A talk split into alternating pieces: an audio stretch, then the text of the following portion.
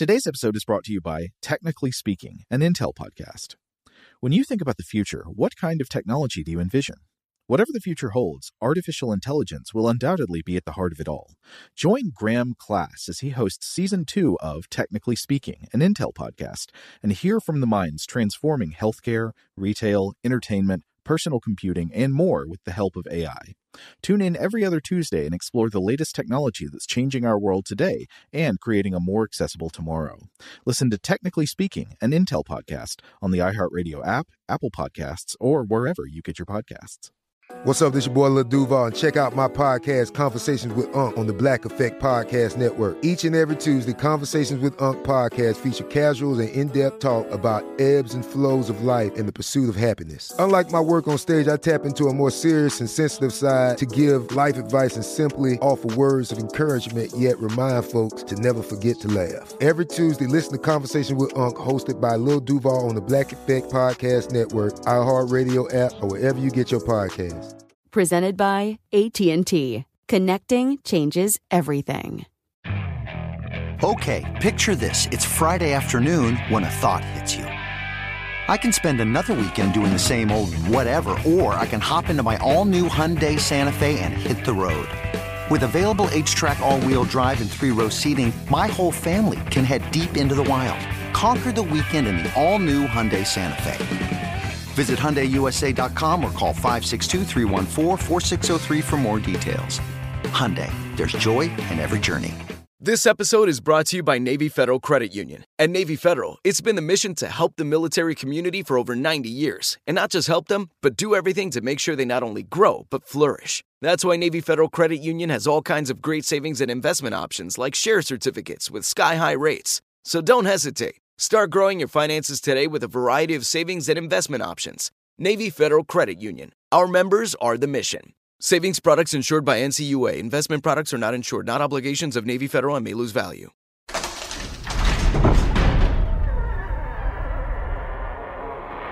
Hey, welcome to Stuff to Blow Your Mind. My name is Robert Lamb. And I'm Joe McCormick, and it's Saturday. Time to go into the vault, and boy, do we have a treat for you. This is a grand old episode. Robert, I know you're very excited about this one. Uh, when did this originally air in 2014? Yes, this is a this is a much older episode than a lot of the other Vault episodes we've discussed. Uh, it published uh, August 26th and 28th, 2014. It's a pair of episodes that uh, Julie Douglas and I uh, put together that discuss the history of syphilis, how the science of syphilis, how syphilis works. Yes, the the sexually transmitted disease syphilis, and it is just a fascinating topic. It's it's easily one of my my favorite episodes of all time.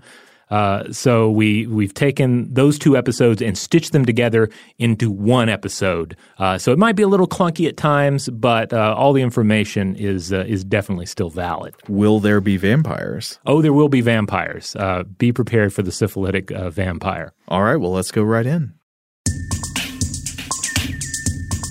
Welcome to Stuff to Blow Your Mind from HowStuffWorks.com.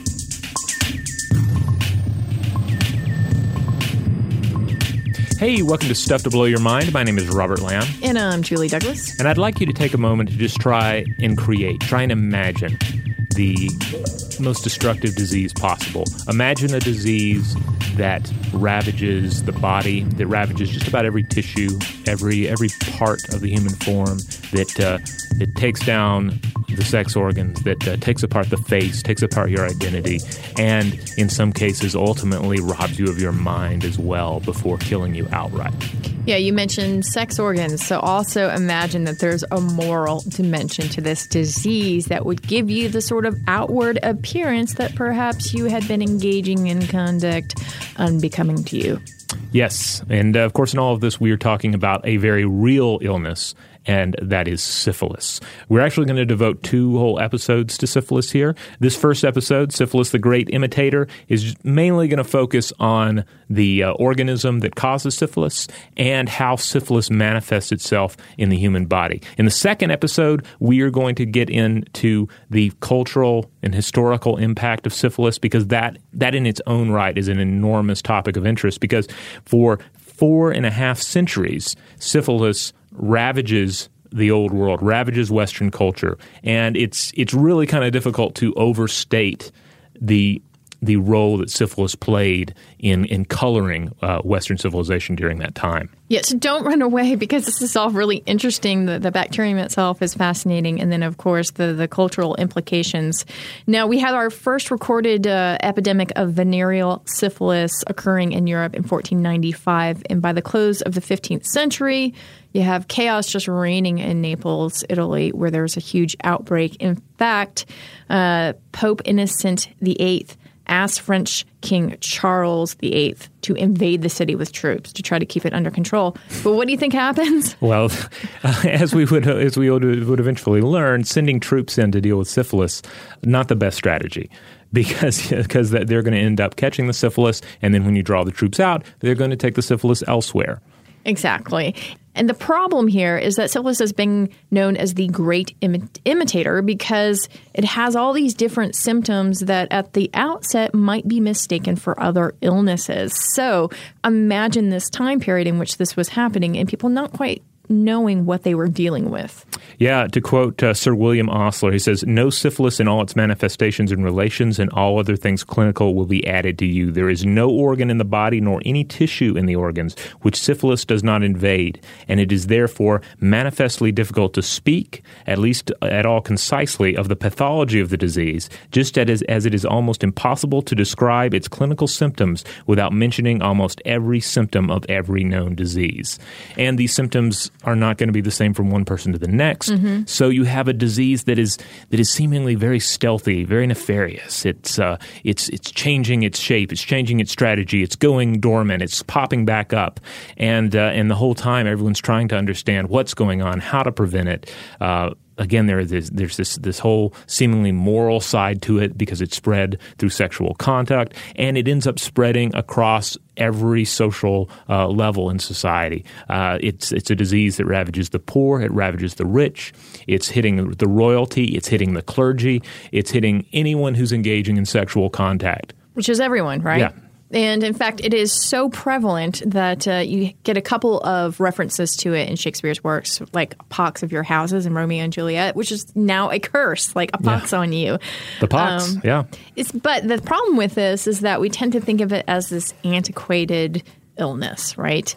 It is not, in fact, the Centers for Disease Control estimate that annually more than 55,000 people in the U.S. get new syphilis infections and during 2012, there were more than 49,000 reported new cases of syphilis compared to 48,000 estimated new diagnoses of HIV. So it is still present and it is most common in people between the ages of 20 and 29 years of age, which has led it to be called Cupid's disease, by the way.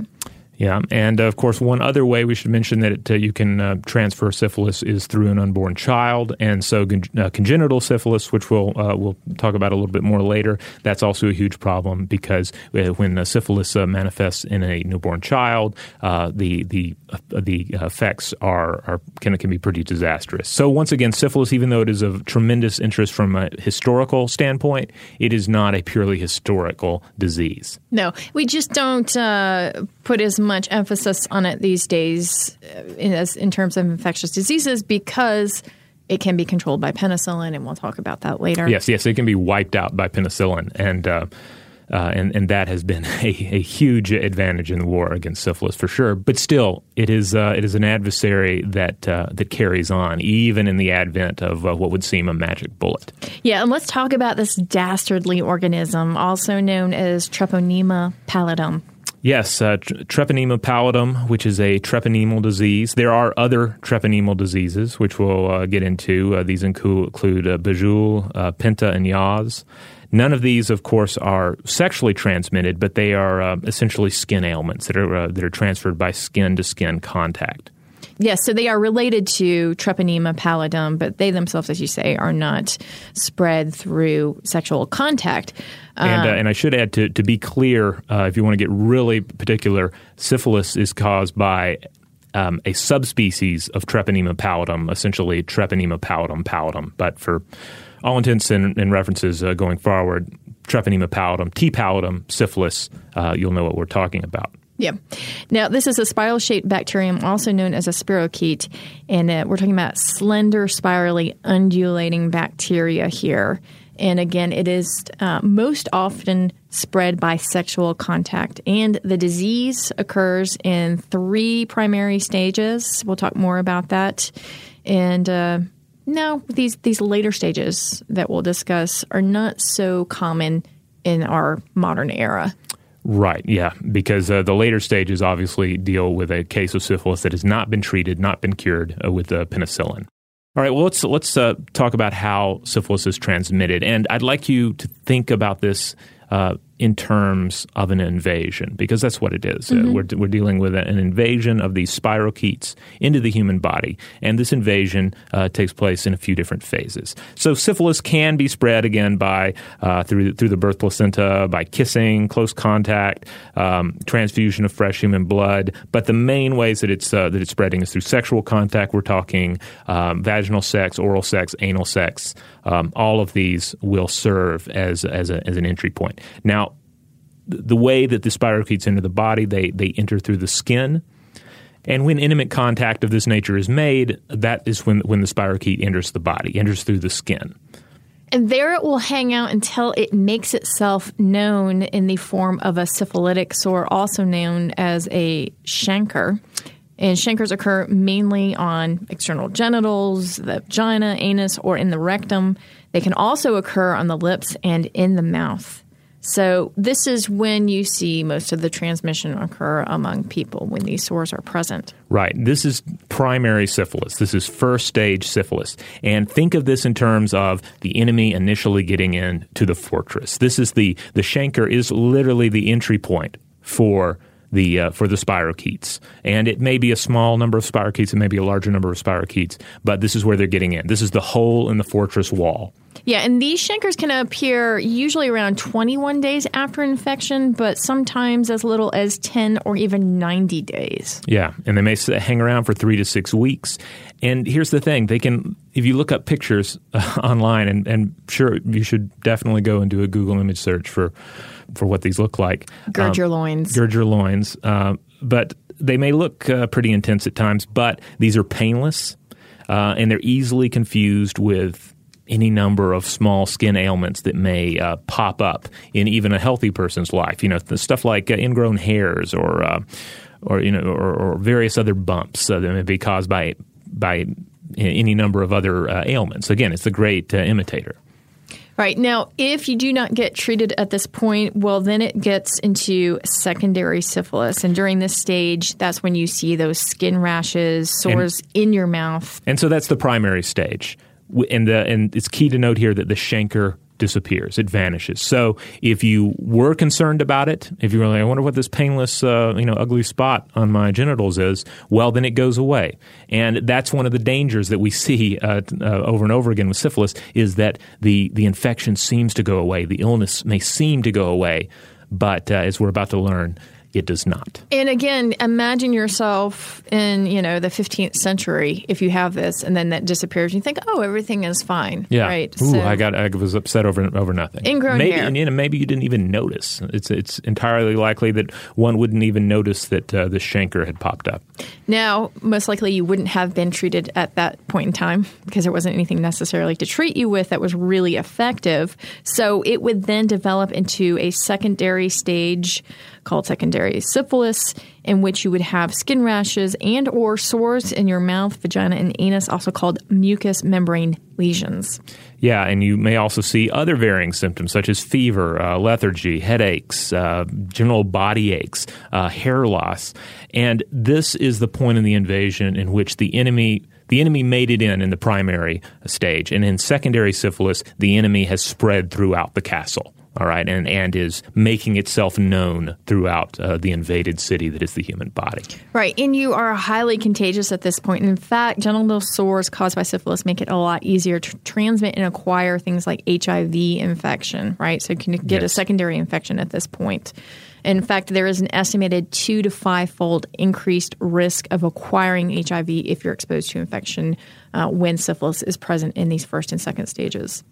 Now, at this point, after secondary syphilis, and here again we see that the secondary syphilis, this outbreak uh, period, this goes away as well which again could lead someone to say, well, that was horrible. And maybe they may not even realize that it was connected to the primary uh, outbreak. And they, they might, but they can easily imagine, well, I'm done with this now. It's, it's, it's, it's done. It's finished. Whatever illness was affecting me, the pox has left me, right? Yeah, but little do they know that this is just the latent uh, stage of this. And it's just waiting around. It might not even reveal itself for decades. Yeah. So imagine the enemy has invaded the, the castle. They've made a lot of mischief, and then suddenly they seem to be gone. But they're not gone. They're in the basement. they are in the basement. They're in they're in every house in the city. They're they've literally become a part of the city. They're essentially a sleeper cell, uh, and that is what uh, latent syphilis is. Tertiary syphilis, the stage really is quite gruesome because it kind of takes everything in the body down to the studs, or more so, I should say. It's like you say the sleeper cells in the basement they become stronger and they come roaring back into the body and they cause a lot of havoc. Yeah, it's. I mean, we see this over and over again with with syphilis, but it has such metaphorical power. Is one of the reasons that I, I think we're aside from its uh, its power to harm and disfigure us. Uh, the, the, reason we're drawn to it. So is you do see this idea of of the the infection. It flared up, then it flared up again, and then it comes back in only 15 to 30 percent of the cases, uh, a much stronger form in the mm-hmm. tertiary stage, uh, far more debilitating, far more destructive, and ultimately lethal stage of the illness. Yeah, in this late stage, uh, you could have symptoms that include difficulty coordinating your muscle movements, paralysis, not being able to move some of your body, uh, numbness, blindness, and dementia. And then in the late, late stages, the disease begins to ravage your internal organs, and that is what can result in death. And this one of the remarkable things about this is that this stage can occur 10 to 20 years after primary syphilis. Mm-hmm. So this is it's again the metaphorical power of this. It's like the the sins of the young individual coming back to destroy the older individual. You know, it's um, it's it's gruesome stuff. and, and, and, and, again, so one may not even remember that first outbreak all that clearly. And yeah. then suddenly all these changes are happening to their body and ultimately to their mind. Yeah, and we have largely up until this point uh, treated this in a very clinical fashion and, and, not really talked about the sights and the sounds and the smells of what this looks like, mm-hmm. which we'll do more in the next podcast. But just know that at this point, um, this this this is really adding – injury to insult because you might have lost your nose, you know, and recovered from that. And, and all of a sudden you think you're out in the clear and boom, it comes back in, in such a corrosive manner that you find out that this is really the death knell. Yeah, corrosive is an excellent term to use because you see the um, you see uh, loss of teeth. You see the destruction of the palate and the mouth. You see um, you see the, the the collapse of the nose into uh, what is known as saddle nose, mm-hmm. uh, where uh, basically the nose uh, you know, collapses around the bridge and becomes kind of upturned and smaller looking, uh, and then may eventually um, appear to rot entirely. Uh, saddle nose is also caused uh, can also be caused by just damage to the nose. You'll yeah. see boxers that suffer from saddle nose also uh, extreme cocaine addiction uh, can somehow sometimes have that effect on individuals. But yeah, you're seeing it attack your facial features. You're seeing it attack uh, uh, your genitals uh, in a very uh, destructive manner, and then also getting into your organs. You're, uh, again, to back to the quote that I read at the beginning of the podcast by Dr. William Osler. It it the, the spirochetes of syphilis attack every part of the body. Like nothing is off limits. To go back to that castle analogy from from earlier, the uh, the invader has lived in the city for ten to twenty years, and now in potentially every household in the city has decided to just burn everything to the ground. Right. Now, the other part of this is that uh, syphilis, as we have mentioned before, can be tra- transmitted through the placenta. So, what does this mean? It means that during that time period, from the 15th century to the 20th century, there were a lot of children born with syphilis, also called congenital syphilis. And even to this day, uh, according to the World Health Organization, you have a million children born uh, annually with congenital syphilis. Yeah, and it's very serious stuff because nearly half of all children infected with syphilis while they're in the womb die shortly before or after birth, and sometimes this can also result in stillborns. Mm-hmm. Um, And despite the fact that syphilis can be cured with antibiotics if caught early, there are rising rates among pregnant women in the United States. And that, of course, has increased the number of infants born with this. Now, some of the complications include blindness, deafness, deformity of the face, and nervous system problems. Now, why does syphilis hang out in the body so long? You might be wondering. Well, uh, it's a, it may be due in part to uh, T. pallidum having a slow dividing time of 30 to 33 hours. And it's likely that T. pallidum undergoes an even slower rate of division during the latent stages of the disease. So it's, uh, it's, it's a long living uh, creature uh, from a bacterial standpoint. Yeah, so it's like a bacterial crock pot. Yeah. Yeah. All right. Um, let's talk about the current state of treatment and infections. Oh, but I say current. I have to mention that there are a couple old timey ways in which there are thought to be cures for it. Uh, one of which is mercury. Yes, mercury. Yes, inhaling mercury vapor. In fact, there, this was so common for hundreds of years that a, a little phrase came out of that: "A night with Venus, a lifetime with Mercury." Yeah, so you would find yourself uh, going regularly for essentially skin treatments, taking these these mercury steam baths, mm-hmm. and and enduring the harmful effects of that of that mercury inhalation on top of the ravages of syphilis. It did kill the spirochete, but yes, it also poisoned the patient. Yeah, well, there are a few different yeah, factors involved there because on one hand, uh, there you know there are arguments to what effect the mercury had in killing the spirochetes, but then the spirochetes are so entrenched in the body. Yeah. What can you do? Also, uh, again, think about that that primary and secondary stage, the flare ups and the disappearance. You have individuals that could go into to be treated for for their symptoms of syphilis, and lo and behold, the symptoms vanish with the treatment, not because of the treatment, but right. just because of the timing of the treatment. And ultimately, again, you're dealing with four and a half centuries in which there is no cure for this illness. So if someone's trying to sell you an illness, you're going to try and buy it. That's just how it goes. And, you know, um, if this disease is ravaging my body, if you tell me that mercury might help, then I'm probably going to try mercury. Sure, you're going to try anything at that point, including malaria, which was apparently something that was discovered in 1917 by Julius Wagner Jauregg to help halt some of the symptoms of syphilis, particularly neurosyphilis, that advanced stage in which you get psychosis and you get paralysis. And they found that if you in, induced a malarial fever in patients, well, that could help with the actual infection. You also saw the use of uh, so-called syphilization uh, treatments. This was where you would essentially try to uh, you know, inoculate the, the, the patient in the same way that you would uh, treat them for smallpox. Mm-hmm. Um, this didn't work. Uh, so this is submitting yourself to the disease, right? Right. Yeah, trying to to build up, uh, you know, bodily immunity um, doesn't work. Uh, now, I've I've read some mixed reports of how uh, experiments on rabbits in the the modern age have potentially shown some possibility there, but you get into a situation where it would take so many uh, applications of syphilis and and we're talking about a rabbit and it hasn't been studied enough and you would yeah. certainly could not study it in humans. So uh, so yeah. And then also why study it when we have penicillin that can wipe it out? And sometimes it's diagnosed by testing fluid from a syphilis sore and looking for the spirochete via dark field microscopy the name of that blood test, by the way, is the Wassermann blood test, uh, and it was developed in 1906, just to get everything in the timeline squared away there.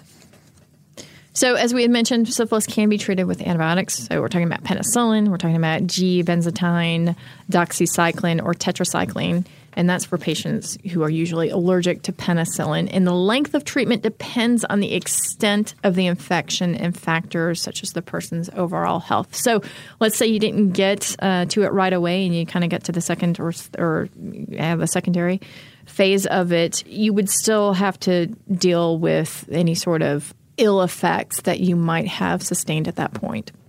All right. So at this point, you might be wondering, what can I do to decrease my chances of of catching syphilis? Well, according to the CDC, there are basically two things you can do because there's no there's no vaccine for syphilis. We have a cure for syphilis, but then again, you get into the problem of detecting it, uh, knowing to report it, etc. Mm-hmm. Um, and then even once you've treated syphilis, there's no undoing any damage that it's done. Um, so, number one, be a part of a long term mutually monogamous relationship with a partner who has been tested and has negative STD test results. And number two, use latex condoms the right way every time you have sex. Condoms prevent transmission of syphilis by preventing contact with a sore. Sometimes sores occur in areas not covered by a condom, however, and contact with these sores can still transmit syphilis because, again, it's about uh, it, it, it's, it come, goes through the skin. It's not something that, that travels uh, through uh, the, the orifice. Now, this might surprise you, but the people who really need to hear this most, besides 20 to 29 year olds, mm-hmm. are senior citizens.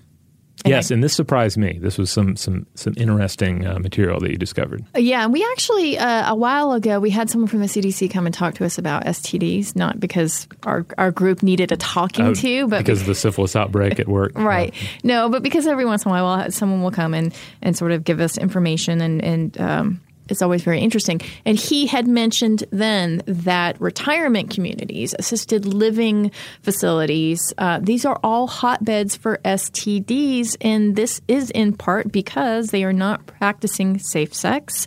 And also, you have to keep in mind that. Um, that for a long time, perhaps many of of the uh, community members were in long term relationships, but now they probably have lost a partner and it's a very social community. Okay. Uh, there's a lot of sex going on with senior citizens in these communities, and numbers from the Centers for Disease Control and Prevention show a rapid increase among older people. We're talking about between 2007 and 2011, chlamydia infections among Americans 65 and over increased by 31%, and syphilis by 52%.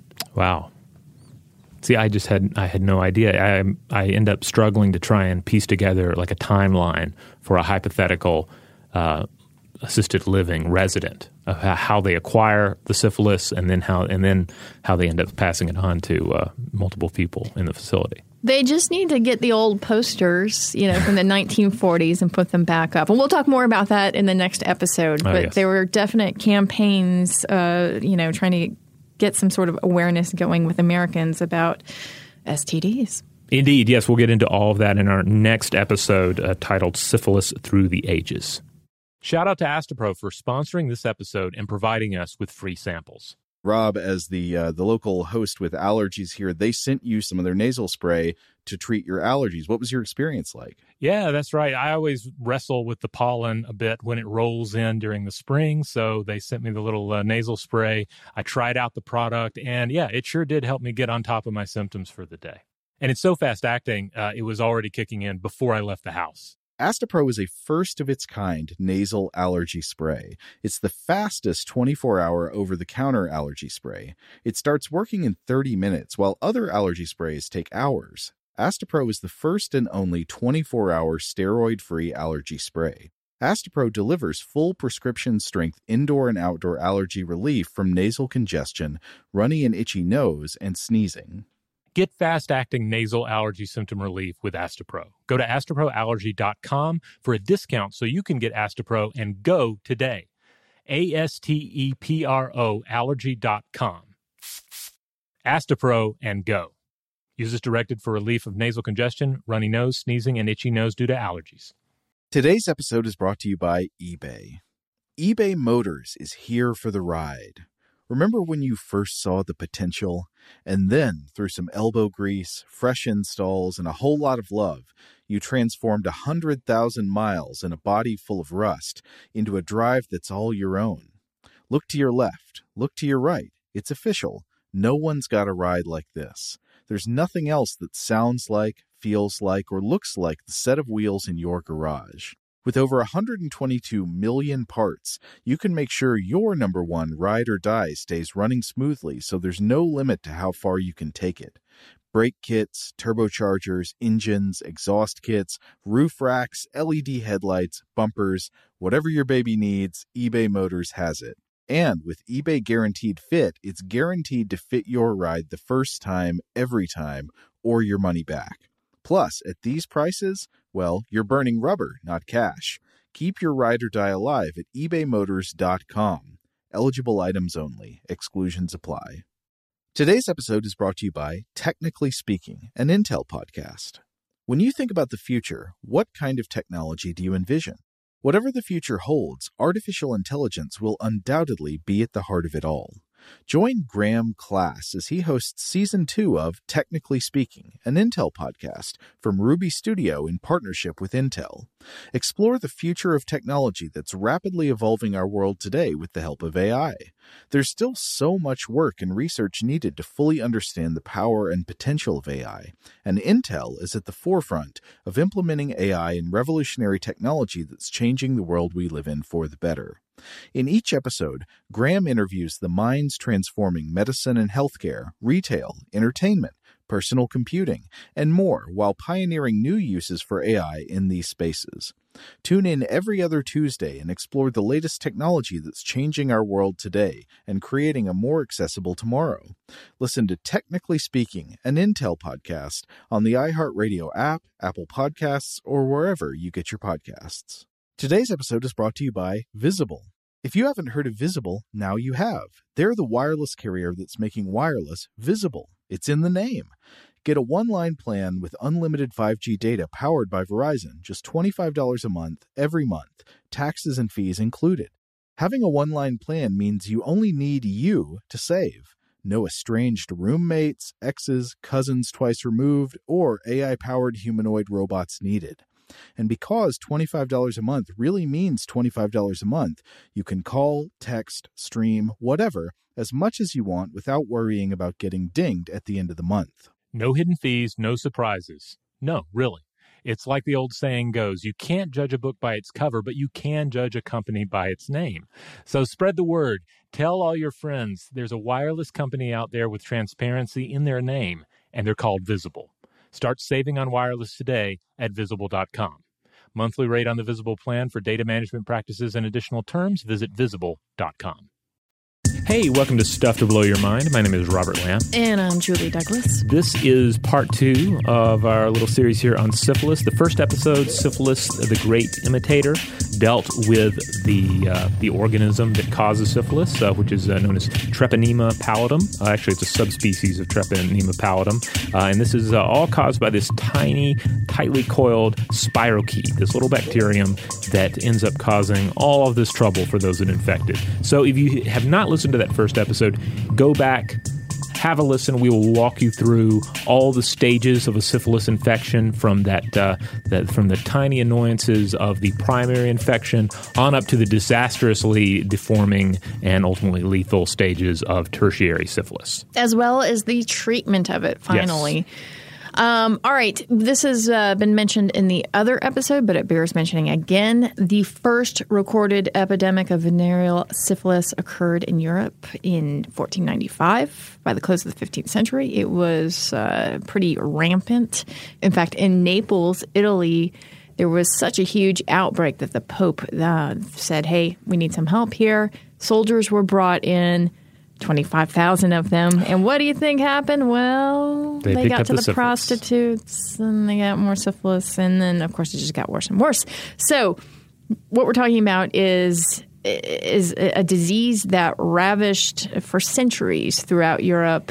And today we're going to try to get at the the origins of it and we're going to try to tease out some of the morality that has been paired with it, as well as the sort of xenophobia that, that surrounds it as well.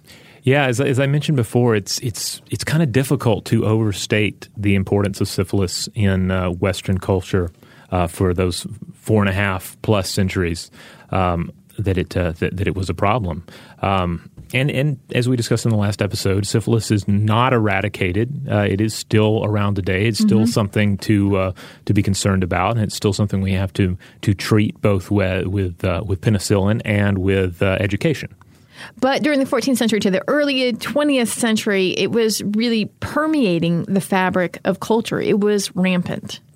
Yes, uh, when we break down the percentages of it, it's going to vary depending on where in Europe you're looking, but you're generally looking at a 10 to 15 percent of the population has syphilis, uh, you know, with some degree, uh, you know, margin for error there, and then uh, upwards of 20 percent in military. uh, because again, you have younger men who are potentially traveling around, and uh, they are the ones that are spreading it from place to place, visiting prostitutes, etc.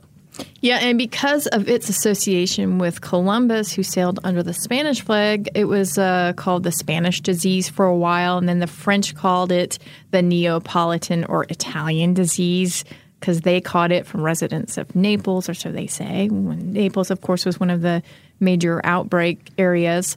The Russians called it a Polish disease. The Polish called it a Russian disease, and the Turks called it a Christian disease, while the English called it the French pox. So, what do you see here? A lot of finger pointing. Yes, it's always the other uh, that you blame the disease on. You have to draw that firm line in your worldview between we the clean and they the diseased, and hope that that line doesn't come to envelop you as well.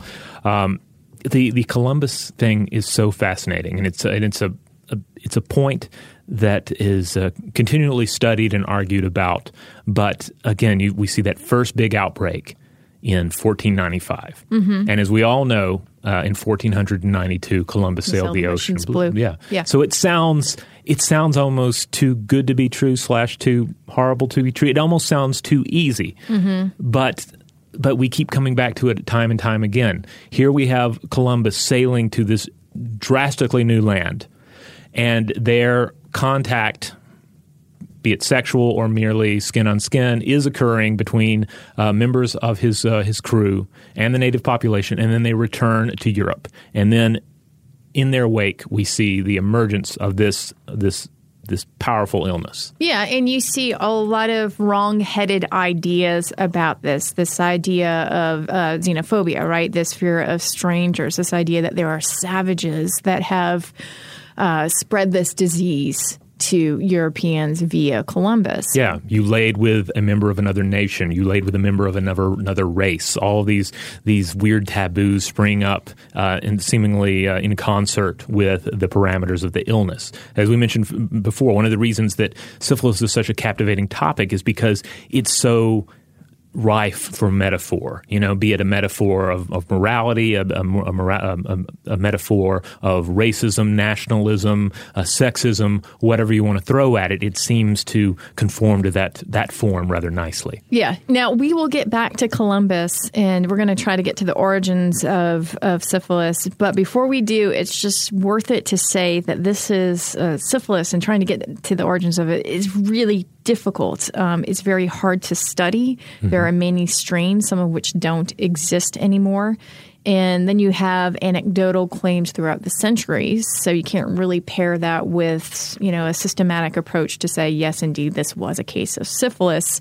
Because again, as we have mentioned before, syphilis is the great imitator. So it's very possible that someone had leprosy and not syphilis. Exactly, and and again on that difficult to study note, you you can't grow syphilis in a culture. You can't have a little petri dish of syphilis. Even today, we have to study it in rabbits. Mm-hmm.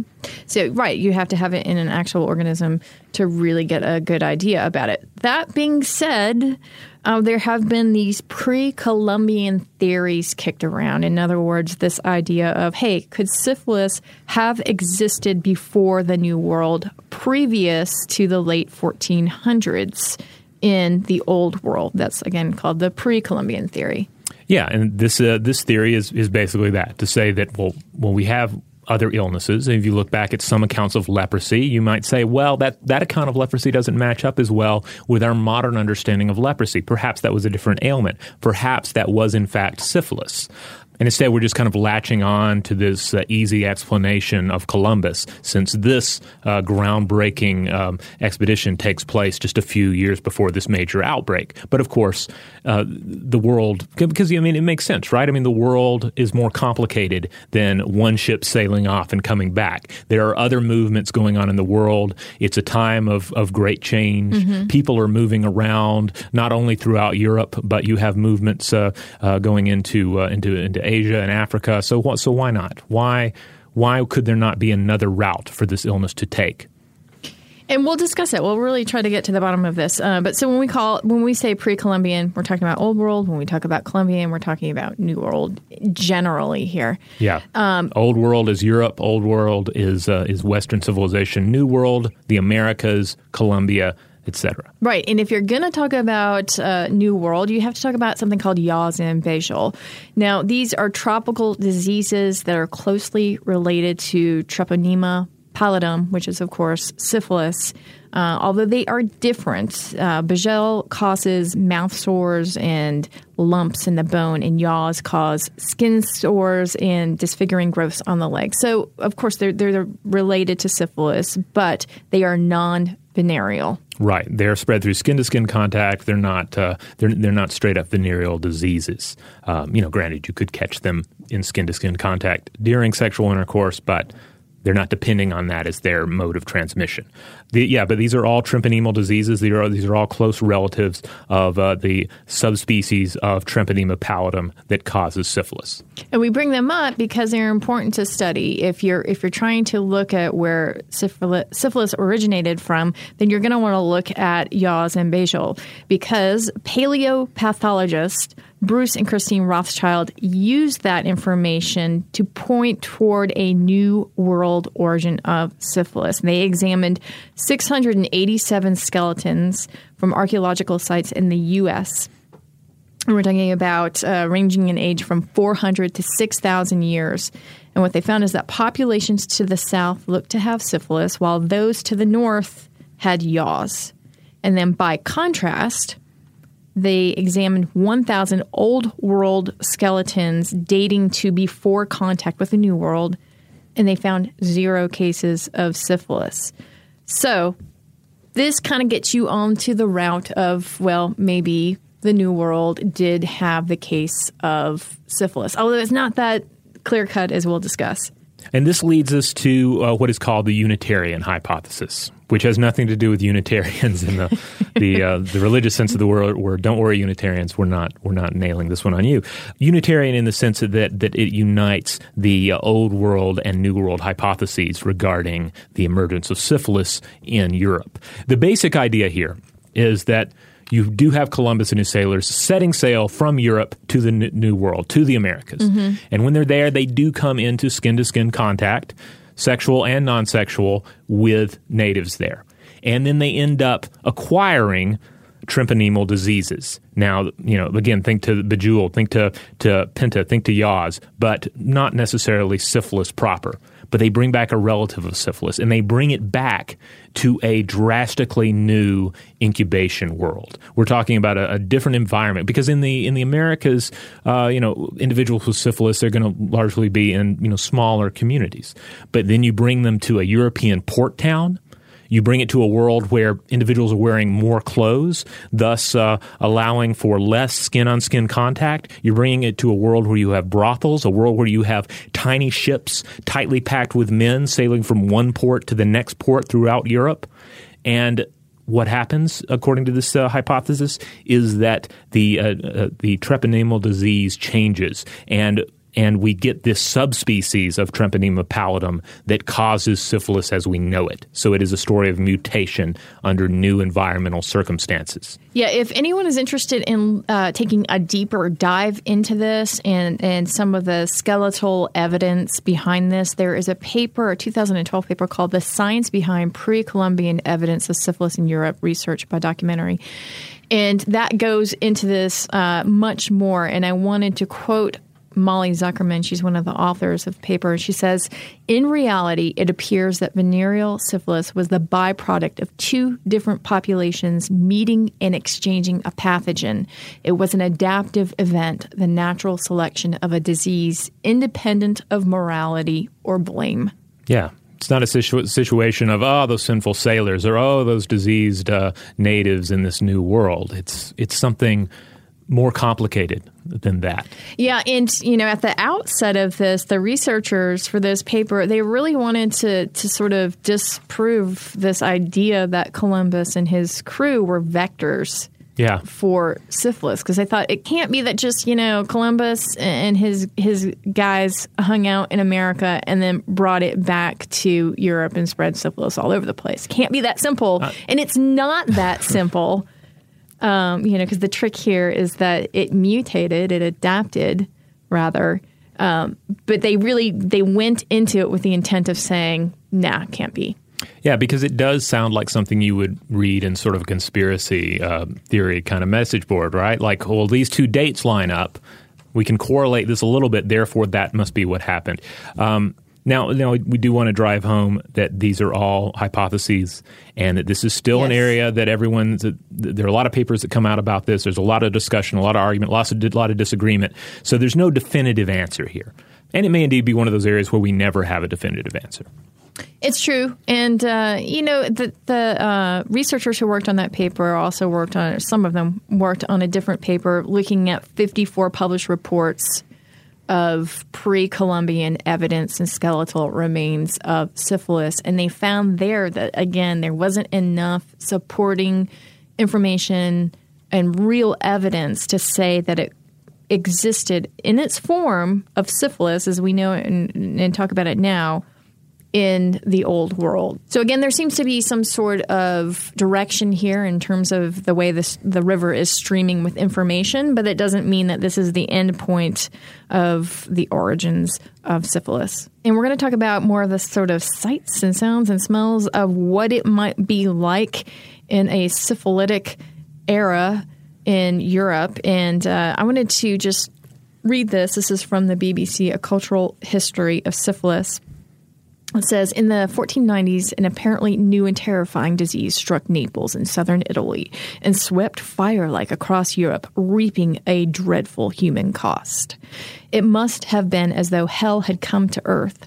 Pustules spread across the genitals in the face of its many sufferers. Unbearable gastrointestinal pain followed upon fevers, screamingly severe headaches, and other symptoms. Finally, flesh fell from bones. Syphilis had arrived in Europe, where it would stay misunderstood, lacking any form of cure for nearly 500 years.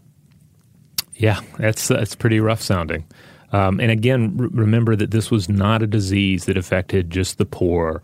Uh, this was a disease that affected rich and poor alike, that affected uh, royalty and peasant, that affected clergy members, anyone that was engaging in sexual contact. Uh, uh, ran the risk, a high risk of, of acquiring uh, this this illness. And yeah, this was not a quiet sort of illness. I mean, people could smell you before you even came around. And we're talking about rotting flesh. We are talking about your face bearing the marks of syphilis, your body bearing the marks of it. In fact, you could even kind of see it as a sort of uh, scarlet letter A uh. rot into your flesh. Yeah, uh, again, the, the metaphorical power of syphilis is, is unavoidable here because you already have the idea uh, in Western culture that that physical deformities may signal inner deformities. That uh, that that uh, that an inner sin can have a fleshly uh, manifestation, and it's super easy to apply that line of thinking to syphilis because here's something that is spread through sex. Here is something that is spread through uh, through sin, if you will, and and then has these these terrifying physical um, manifestations. Uh, certainly in its later stages. So it's it's easy then for someone to point the figure and say this. This is the way. These are the wages of sin, right here. All you have to do is look at this individual, look at the uh, look at the, the sores on their body, look at the deformities of their facial feature, look what has happened to them, uh, and and so you see this just throughout its uh, throughout its four and a half centuries of uh, of unchecked rampaging, and even beyond into the 20th century, and even into the 21st, there's there is a moral aspect to syphilis and to other venereal diseases. This is something you caught because you were doing something that was wrong. Like that's the script that is often uh, applied to the scenario. Yeah, and now people have the sort of calling card hallmarks of that disease, right? right? They look at you and they say, "Oh, let me see. You've you've got a nasty rash there. You've lost your hair. Mm-hmm. Um, perhaps your nose is even caving in into what's called saddle nose. And so, what do people do? Well, they try to find anything and everything that might cover up their transgressions or what would be perceived as transgressions. Right. And bear in mind again through all of this that there are no set of standard symptoms for syphilis. And there are stages where it's undetectable. So so every everyone's going crazy with ways to detect and treat it, while the, the illness itself is uh, is is so difficult to get your hands on. It's the great imitator. It's the it's the the great hider. Um, so yeah, bad stuff is happening to your body, in in uh, the varying stages of syphilis. Uh, so one thing you might do is, you, of course, you may cover things up. You, since we are wearing clothes, we're wearing makeup. You can apply clothing and makeup to cover up your sores. Yeah, in fact, uh, syphilis just creates this whole cottage industry of of different things you can buy and do to either feel better or look better. Mm-hmm. So there might be some sort of snake oil that you can buy, right? That has absolutely no medical merit, or you might visit your local wig maker quite a bit because again, you want to cover up the bald patch on your head or the baldness so that people don't suspect that you have syphilis. And if you are a prostitute, a merkin is a must. Because, yeah, you might be shaving your pubic hair anyway to cut down on lice, but then you also might have uh, an outbreak of syphilis down there. You want to disguise the sign, so you get a wig for your genitals. Also called a merkin, which yes. is not a Muppet character. Yeah, they're apparently used a lot now uh, in for films, especially historical films. Yeah, yeah, yeah. But historically, it was more a matter of venereal diseases. Uh, for the men, generally wasn't really an option because uh, the uh, well, there's just more to cover up down there. And uh, just do a Google image search; you'll see what I'm talking about. All right, yeah, there are some logistics there that you can't quite uh, cover with a merkin. But uh, what happens when your nose caves in and your flesh begins to rot away? Well, uh, this creates a problem. And in general, it, it, was kind of a rough time for noses anyway. If you'll remember uh, the story of Tycho Brahe, the uh, uh the astronomer, uh, I think we did an episode on mm-hmm. him, or at least he's come he comes up a time. We time did an episode, yeah. Yeah, fascinating individual. Um, I, there may be some biographers that uh, that creep syphilis in there, but but I think it's pretty established that uh, that he lost the nose in a duel. So mm-hmm. on on one level, you can lose that nose in a duel uh, living an adventurous lifestyle, getting yourselves into arguments with other armed gentlemen. But you can also acquire syphilis through your adventurous lifestyle, and then you see the saddle nose, the eventual rotting away of the nose. So, one thing you can do is you can buy a fake nose to wear over your um, destroyed nose. And this is this is as simple as it sounds. If you've ever seen a Digital Underground video and you've seen Humpty Hump with the, the big fake nose on his uh, on his face, who incidentally, according to the backstory, lost it uh, in a frying accident, I believe. So, sure. so uh, no dueling or syphilis involved with Humpty, but uh, but it's basically the same scenario: a fake nose that is strapped onto the body or held with wires over uh, the over the, uh, the the the vacant area. Yeah, in fact, uh, and this is according to Lindsey Fitzharris, who is a medical historian and writes on the Chirurgeon Apprentice, which is a great website documenting medical surgeries. Uh, she writes that this deformity was so common amongst those suffering from the pox, as it was sometimes called, that n- no nose clubs sprung up in London. On February 18th, 1874, the Star reported Miss Sanborn tells us that an eccentric gentleman, having taken, taken a fancy to see a large party of noseless persons, invited everyone thus afflicted whom he met in the streets to dine on a certain day at a tavern, where he formed them into a brotherhood.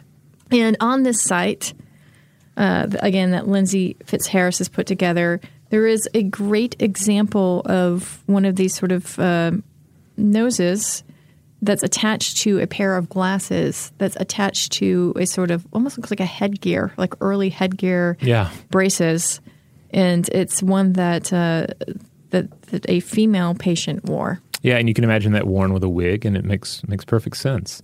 And you know, the No Nose Club also makes a lot of sense because if you're, you're you're dealing with this illness, you're having to cover yourself up and wear this this this fake nose uh, over your, your your face. I mean, there's going to come a time when you want to be able to just take that off and be yourself, no matter what has happened to yourself in this illness. You want to be able to just say, "Hey, here we are."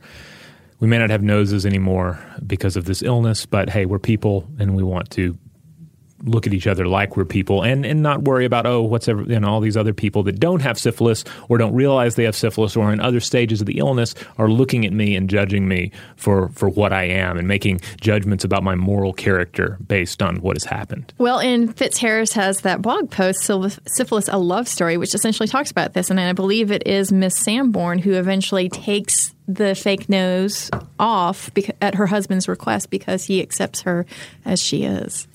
You know, it's interesting. I was listening to that uh, BBC program, The Cultural um, history of syphilis, which I'll, I'll link to on the um, the landing page for this podcast episode. But they they go into uh, some of the cases uh, of individuals, uh, particularly in the uh, the 17th century, um, who end up, if not finding pride in their syphilitic appearance, they at least you know come to own it.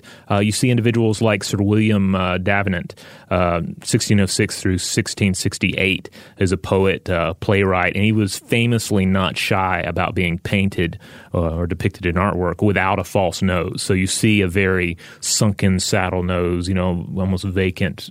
Um, you know, part of his facial features, and he was, you know, pretty upfront about it. Um, another instance, you have um, artist Gerard de Lairesse, 1641 through 1711, who was actually a prominent painter, uh, and uh, and he was born with congenital syphilis.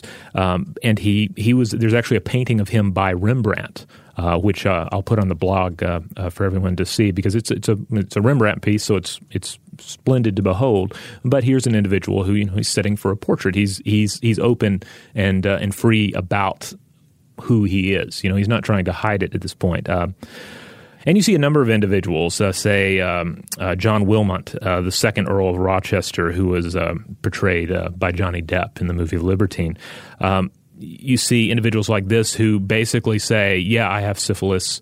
I've, I've had a wild life, and the the wages of having that wild life are syphilis. So it's it's almost like a, a badge of a honor. badge of honor. Yeah, it's Yeah. like when you hear I've heard people say uh, point at rock stars, aging rock stars, Uh-huh. and you know say, "Ooh, they look rough." But they partied hard to get there. You know, to say that you know what has happened to them is is is like a badge of honor because it says they have enjoyed their younger life, and that is why uh, their their older form is so decrepit. And, you, and that's what you're seeing in some of these individuals. Now, granted, these are individuals that were living at the in the upper echelon of society, so they had a little more room to. Um, you know, to grab onto that pride, they weren't dying of syphilis, uh, you know, in in the slums, uh, and likewise, some of these individuals too also uh, had taken to various um, ideas about how syphilis could be treated. So they thought that perhaps their tr- their syphilis was being treated and managed by regular mercury treatments in one of those mercury steam baths, which, as we mentioned in the previous episode, may uh, would, you know was was likely making uh, their symptoms worse in some cases. So they thought that A, they were above sort of some of the social uh, rules in place because of their position in society, and B, that they might have been vanquishing it. So they, Yeah. they were uh, not quite as concerned about how they looked, perhaps. Yeah, and if you're taking, if you're looking at the body from a less religious standpoint, and you're looking at more from a hedonistic or even mechanical standpoint, you're then you're saying, hey, I live in a world in which syphilis exists, and if I behave a certain way, syphilis is what happens to my body. You know, um, some of these cases too, you see individuals where they they they they're almost happy when they finally catch syphilis because it means, it, if nothing else, it means they don't have to worry about catching syphilis anymore. You know, they're they're Yeah. they're no longer living um, in the shadow of syphilis, but within the dark of syphilis, and you can see where there might be a certain amount of empowerment there. Certainly, if you have to latch onto something, you might as well latch onto that. Although, again, you'd have to be in a really specific social position to do Yeah. that, and you'd have to be a male for certain. Oh, yes, indeed. Now, if you had the money, the wherewithal, and you did not want to wear a fake nose or you weren't ready to come out to the world that you had syphilis, then you would try a kind of nasal reconstruction, which in the 16th century was called the Indian method. And this involved cutting a nose sized section of skin from the forehead. So there's again another calling card or Yeah. hallmark that you have the disease because your nose looks great, but you got a big patch of skin missing Hey, from but your you have a really big wig. That's Yeah, so true. end That's true. that. You have a nice wig. Uh, but they take that skin from the forehead and they would attach it to the bridge of the nose to maintain a steady blood supply. And then that flap was twisted into place and sewn over the damaged area, which kind of created a replacement nose. But again, it wasn't perfect in you know really cold weather it would not turn the same color as the rest of your nose so there were certain telltale signs that it it may look like an intact nose but it is not your perhaps nose that you were born with but it turns out that there's a better and, perhaps more horrific way to take a stab at uh, plastic surgery or early plastic surgery. Yeah, well, it, it is tempting to say it's horrific, but it but in, in another way, it's kind of beautiful, and it gets at how malleable our flesh really is. Because again, modern plastic surgery, the, the plastic is referring to the plasticity of the flesh, that you can craft flesh into a form. Yeah, and actually, this method did and does uh, inform plastic surgeons about how skin grows and how you can mold it and, and sculpt it. So, yeah, in this we see uh, the 16th century advent of the Italian method. Now, to to picture this. Um, if you don't have a, an image of it in front of you, um, and and if you're not driving a car or doing anything where you need your hands, place uh, place your your palm of your hand uh, kind of on your forehead, okay, and then allow your nose to to touch your arm that is basically uh, the position where uh, the surgeon would would lock your arm into place. There'd be like a head vice type of s- scenario going on, so that you could not move your arm away. You could not mm-hmm. move your the, the, the flesh of your arm away from the flesh of your face. And then that's where you perform the the the skin graft. You walk a pedicle of flesh. You sort of cut it away from the forearm, then you stitch it into place where the nose should be in place of the nose that you've lost uh, to syphilis or duels or what have you. And then that's held in place while the, the, the grafted skin grows onto the face. So for a, a brief period of time, you have effectively sewn your arm, or a surgeon has effectively sewn your arm to mm-hmm. your face. And then once the graft is taken, then you cut the arm away from it, and you've you've essentially walked a, a piece of flesh off of your arm onto your face, and then use that to form a new nose which is kind of brilliant. I yeah. mean, honestly, you ask a plastic surgeon about this, and they'll be like, "This is a great way to try to get the skin to graft onto other skin, and then be able to shape it." Mm-hmm. Um, the only problem here is that for about two weeks, you're walking around with your your hand stuck to your head, and you can't really move your nose, right? Because yeah. that's now stuck to your arm. Yeah, I'm, I'm guessing you're probably not doing a whole lot of walking around town like that, but but yeah, there's going to be a weird period there. But you know, the Italian method, it's a remarkable what it can do. Like it may be summoning images of like a really bad plastic surgery job or something. Yeah. But I've I've seen some images, uh, particularly like particularly late 1800s, early 1900s, in which you see multiple pedicles of flesh that are essentially walked up the body mm-hmm. to the face to repair individuals who say lost their lower jaw uh, to um, to to gunshot wound, uh, and then you're able to walk all these pedicles up to the face, and it looks kind of ghastly at first, but then you start putting them in their place, and at the end of uh, the of this series of procedures, you have a much more uh, normal looking uh, visage uh, there in place of the damaged tissue. So, in, in, in this scenario, we see the impact of syphilis on early rhinoplasty in uh, Europe. Uh, but we also see uh, other ways in which uh, syphilis ends up changing the way that that, uh, that medicine is practiced uh, through throughout the the old world. for instance, immediately it challenged humorism and the doctrine of contagion that was prevalent of the day. Mm-hmm. Um, we also see syphilis as a catalyst for modern doctor patient confidentiality because suddenly it becomes a, a, kind of a calling card for some doctors. Hey, let me treat you for your syphilis because I'll keep it on the down low. Now we just kind of take that for granted that we go into a doctor, they're not going to blab about syphilis to everyone in the neighborhood. Today's episode is brought to you by eBay. eBay Motors is here for the ride. Remember when you first saw the potential? And then, through some elbow grease, fresh installs, and a whole lot of love, you transformed a 100,000 miles and a body full of rust into a drive that's all your own. Look to your left, look to your right. It's official. No one's got a ride like this. There's nothing else that sounds like, feels like, or looks like the set of wheels in your garage. With over 122 million parts, you can make sure your number one ride or die stays running smoothly so there's no limit to how far you can take it. Brake kits, turbochargers, engines, exhaust kits, roof racks, LED headlights, bumpers, whatever your baby needs, eBay Motors has it. And with eBay Guaranteed Fit, it's guaranteed to fit your ride the first time, every time, or your money back. Plus, at these prices, well, you're burning rubber, not cash. Keep your ride or die alive at ebaymotors.com. Eligible items only, exclusions apply.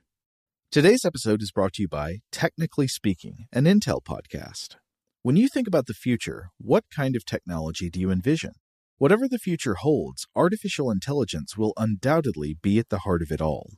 Join Graham Class as he hosts season two of Technically Speaking, an Intel podcast from Ruby Studio in partnership with Intel. Explore the future of technology that's rapidly evolving our world today with the help of AI. There's still so much work and research needed to fully understand the power and potential of AI, and Intel is at the forefront of implementing AI in revolutionary technology that's changing the world we live in for the better. In each episode, Graham interviews the minds transforming medicine and healthcare, retail, entertainment, personal computing, and more while pioneering new uses for AI in these spaces. Tune in every other Tuesday and explore the latest technology that's changing our world today and creating a more accessible tomorrow. Listen to Technically Speaking, an Intel podcast on the iHeartRadio app, Apple Podcasts, or wherever you get your podcasts. Today's episode is brought to you by Visible. If you haven't heard of Visible, now you have. They're the wireless carrier that's making wireless visible. It's in the name. Get a one line plan with unlimited 5G data powered by Verizon, just $25 a month, every month, taxes and fees included. Having a one line plan means you only need you to save. No estranged roommates, exes, cousins twice removed, or AI powered humanoid robots needed. And because $25 a month really means $25 a month, you can call, text, stream, whatever, as much as you want without worrying about getting dinged at the end of the month. No hidden fees, no surprises. No, really. It's like the old saying goes you can't judge a book by its cover, but you can judge a company by its name. So spread the word.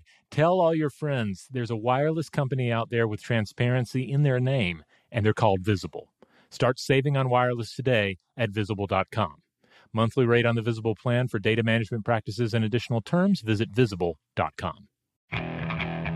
Okay, picture this. It's Friday afternoon when a thought hits you.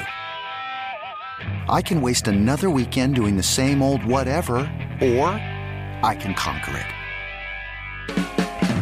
I can hop into my all new Hyundai Santa Fe and hit the road. Any road. The steeper, the better. Because my all new Santa Fe is available with HTRAC, all wheel drive, so I can hit the trail without a worry in the world. Heck, with three rows and best in class rear cargo space, I can pack the whole family in with all our gear. We've got available dual wireless charging for our phones, so we'll never lose touch with civilization, and we won't lose touch with the primordial power of Mother Earth. So, which is it? Waste the weekend or do something a little more epic? And conquer it in the all new Hyundai Santa Fe. Visit HyundaiUSA.com or call 562 for more details. Hyundai, there's joy in every journey. This is another key fact that was brought up in um, the book Clean by Virginia Smith uh, that I've referenced before in podcasts, and that is that uh, previously you had you'd go into your you know, your local uh, barber shop and you'd have uh, the barber uh, tonsors in the front, the barber surgeons in the back. You, Yeah, you yeah. have your hair cut, your, your face shaved, all of that. That take place in the front of the building. You go into the back, into the yard, or what have you. That's where you would receive minor surgeries. That's where you would uh, take a, a bath uh, and. And later, as uh, as syphilis begins to spread, that's where you start getting treated for syphilis. That's where you might take your mercury bath. And so the the prevalence of the disease and fear uh, regarding the disease this re- leads to regulation. This really this leads to, of course, you know paranoia. And so you see the two separate. So you see the separation of the barber tonsor and the barber surgeon. That's right, because that red and white striped barber uh, pole used to indicate that there were surgeries done there, right? In Yeah. case anybody's ever wondered why um, that pole is outside of a hair cuttery. All right, so that's its impact on on um, on medicine and, and medical surgeries. Um, as well as cottage industries like wig makers, right? Yes. and people who are, are selling, you know, snake oils. But there are certain things that you cannot cover up here when it comes to syphilis. And one of the things uh, would be your teeth. Now, you could pull out your teeth, you could put dentures in, but if you didn't want to do that, you're kind of saddled with the ravages of your teeth by syphilis. Yeah, and one of the more uh, one of the more particular things we see here with the teeth uh, is something that pops up in cases of congenital syphilis, and that's uh, something known as uh, Hutchinson teeth. These are um, uh, you know, as with all things syphilis, the exact symptoms vary, but this is often typified by sharpened looking teeth or peg shaped teeth that kind of have sharpened points on the edges. Mm-hmm. Um, uh, you can look for for images of this online. I think I and actually I did a blog post um, that I'll link to on the landing page for this podcast episode that includes uh, the image that uh, Julie and I are both looking at now. But they do have a kind of a monstrous appearance. These are like sharpened teeth inside of a human mouth, particularly canine teeth. Yes, and so we start to look at this for a little bit, and uh, naturally, you your mind would turn to vampire teeth because that's kind of what this looks like. It looks like a sort of Nosferatu version of vampire teeth. Yeah, and it's led uh, some commentators to argue that the uh, that the evolution of the vampire myth in uh, in Western civilization may have connections to cases of congenital or hereditary syphilis. Uh, the children are born like this; they have this kind. They could have, uh, the, in addition to these teeth, they may also have elongated uh, fingers. They may have an elongated skull. There are mm-hmm. various other um, deformities that might be interpreted as monstrous by by somebody taking in the scenario. Um, and another connection between vampires and syphilis, arguably, takes us to Bram Stoker himself, the author of the book Dracula. And another area where vampires and syphilis seem to converge uh, is in the case of the 1897 novel Dracula by Bram Stoker. Now, Bram Stoker's exact uh, cause of death, and he died in uh, 1912. It remains, you know, somewhat something of a mystery. But some biographers attribute his death to tertiary syphilis, hmm. and make the further argument that Dracula itself, as a literary work, is is kind of reflecting not only the paranoia re- uh, regarding uh, syphilis that's present in the culture, but also Stoker's own uh, experience with the illness itself because you, you look at vampires, you look at Dracula, mm-hmm. and you see uh, something that is at once sexual and monstrous. You see this this uh, this outsider that has come uh, to, in this case, to England, and is is spreading this uh, this illness of vampirism, this uh, this this alien pathogen to to to uh, to, to women in the in, in the in the area. Uh, yes, they are puncturing the women, right? Yes. So again, mm-hmm. you have to use that metaphor, uh, which always comes up: sex and vampires, right?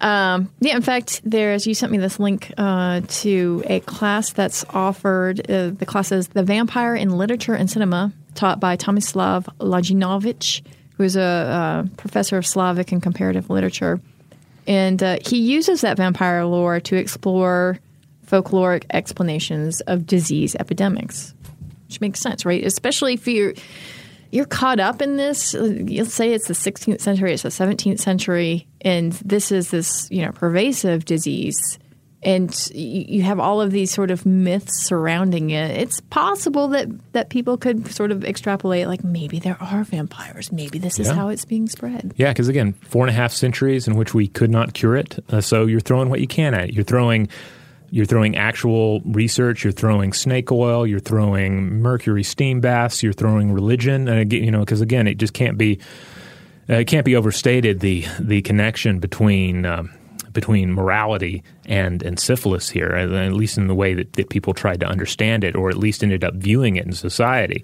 And so, yeah, you throw in a little myth in there, you throw a little magical thinking, and and and there you go. You can easily see the vampire emerge. Nothing uh, concrete there, but some food for thought. Yeah, which may be why a vampire in the form of Count Spirochete shows up in a Navy video in the 70s talking about STDs, right? Yes, and uh, you can watch this. I linked to the the, uh, the video um, on a blog post I did for Stuff to Blow Your Mind. It's actually a fabulous documentary. It's kind of the style of of uh, Schoolhouse Rocks. Yeah, and uh, and but it, it has a Scooby Doo element to it as well. Yeah, it's it's very silly look. Even when they get into some of the rougher stuff, such as uh, congenital syphilis, or or actually showing uh, uh, illustrations of genitals, it's like the setup is very cartoon. It's uh, yeah. Death himself is having an award ceremony, handing out the coveted Fourth Horseman Award for a disease that's uh, that's done the best work in causing misery and death around the world. And who should win it? But Count Spirochete, who represents syphilis. Uh, uh the the embodiment of gonorrhea takes some issue with it. Some of the other illnesses are like, Right, what's so great right. about spirochete? What's he doing? There's a cure for it, blah, blah, blah. And so death and spirochete, mainly death, goes on to explain to us why how syphilis works uh, and why it is a problem and why enlisted Navy men, uh, why, why sailors should be on guard and should uh, go seek treatment for uh, anytime they have any kind of a flare up. Which kind of gets into this whole rich tradition of the military trying to bring a level of awareness of STDs to uh, to everyone. In fact, if you go back to World War One and World War Two, uh, you will see all sorts of pamphlets and posters warning military members to be very careful, to watch out for syph, watch out for gonorrhea. And it even reminded me of our quarantine episode in which we talked about the U.S. military quarantining prostitutes in an attempt to try to separate what they thought as disease carrying prostitutes uh, with STDs from military members.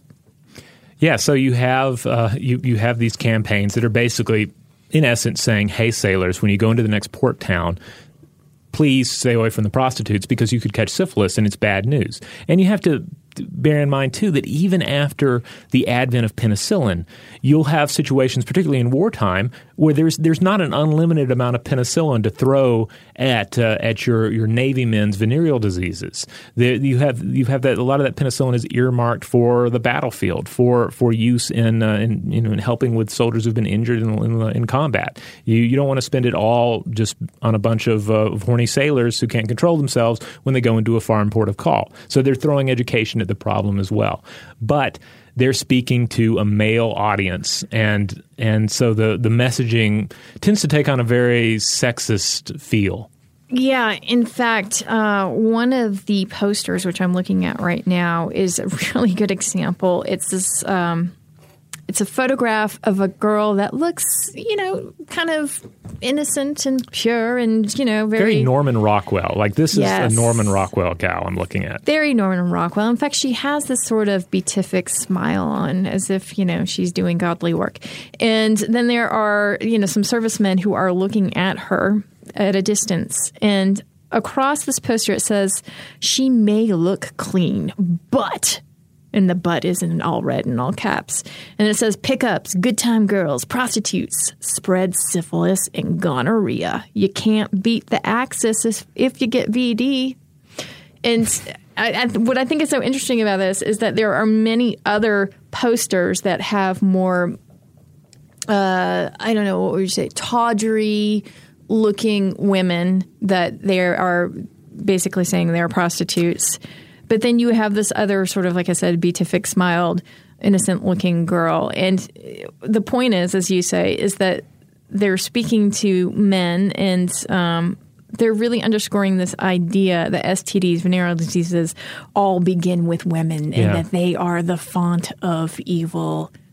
Yeah, I mean, it's this, there's this darkness in the woman. It's almost like the like the the feminine form as monster is the message here, and Mm-hmm. and you see again, you do see some more fantastic, horrific uh, visions of this. Uh, there's one where uh, the woman is like moving a, a, handheld mask away from her face, and behind it there's a death skull. Yes. um, Yeah. there's Salvador Dali's uh, illustration that he did for a, uh, an anti-syphilis poster, in which you see the the two uh, buxom women that are Melting.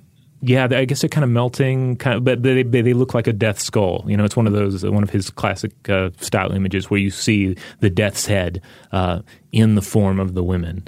I'll be sure to throw that on stufftoblowyourmind.com as well, so everyone can see it. And yeah, weren't you telling me about the 16th century hypothesis of the woman as really the germinator of syphilis? Yeah, yeah. There was this uh, notion that syphilis emerged because you had you had women, you had prostitutes who were having sex with multiple men.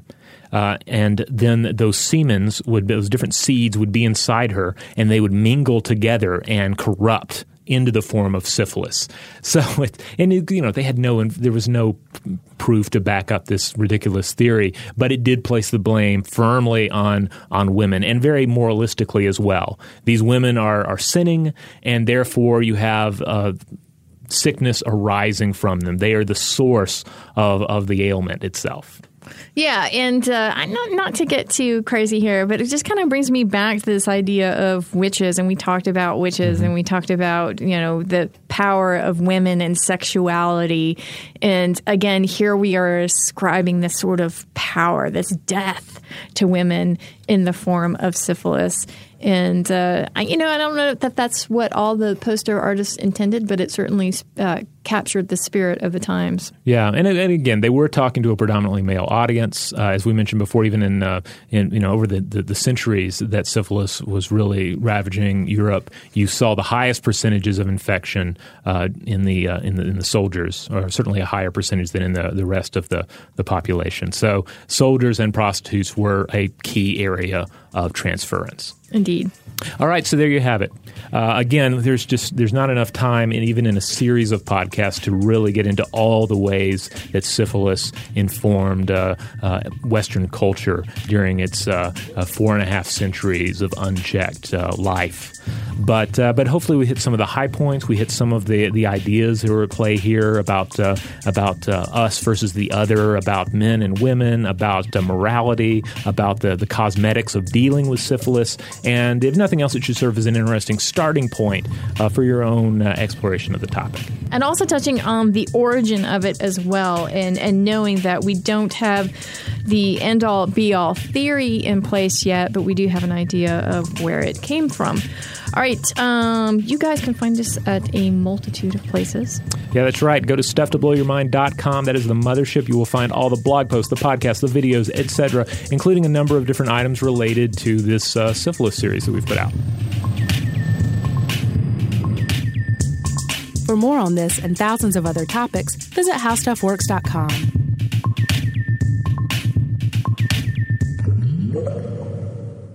Today's episode is brought to you by Visible. The future of wireless is here, and it's transparent. Switch to Visible, the wireless company that makes wireless visible. Get a one line plan with unlimited 5G data powered by Verizon, just $25 a month, every month, taxes and fees included. No hidden fees, no surprises, no, really. What are you waiting for? Get with the times and switch to Visible at visible.com. Monthly rate on the Visible plan for data management practices and additional terms, visit visible.com. Okay, picture this. It's Friday afternoon when a thought hits you. I can spend another weekend doing the same old whatever, or I can hop into my all new Hyundai Santa Fe and hit the road. With available HTRAC, all wheel drive, and three row seating, my whole family can head deep into the wild. Conquer the weekend in the all new Hyundai Santa Fe. Visit HyundaiUSA.com or call 562 for more details. Hyundai, there's joy in every journey. Rev up your thrills this summer at Cedar Point on the all-new Top Thrill 2. Drive the sky on the world's tallest and fastest triple launch vertical speedway. And now, for a limited time, get more Cedar Point fun for less with our limited time bundle for just $49.99. Get admission, parking, and all day drinks for one low price. But you better hurry because this bundle won't last long. Save now at cedarpoint.com. Open a limited time 11 month certificate at Kemba Financial Credit Union. At 5.25% APY, it's more than triple the national average, plus, it's a safe and secure way to grow your money. Visit your local branch or kemba.org slash CD for details. Offer expires May 31st, 2024. APY equals annual percentage yield. Restrictions apply. $500 minimum and $250,000 maximum deposit. Advantage status required. Comparison based on bank rate average. Federally insured by NCUA.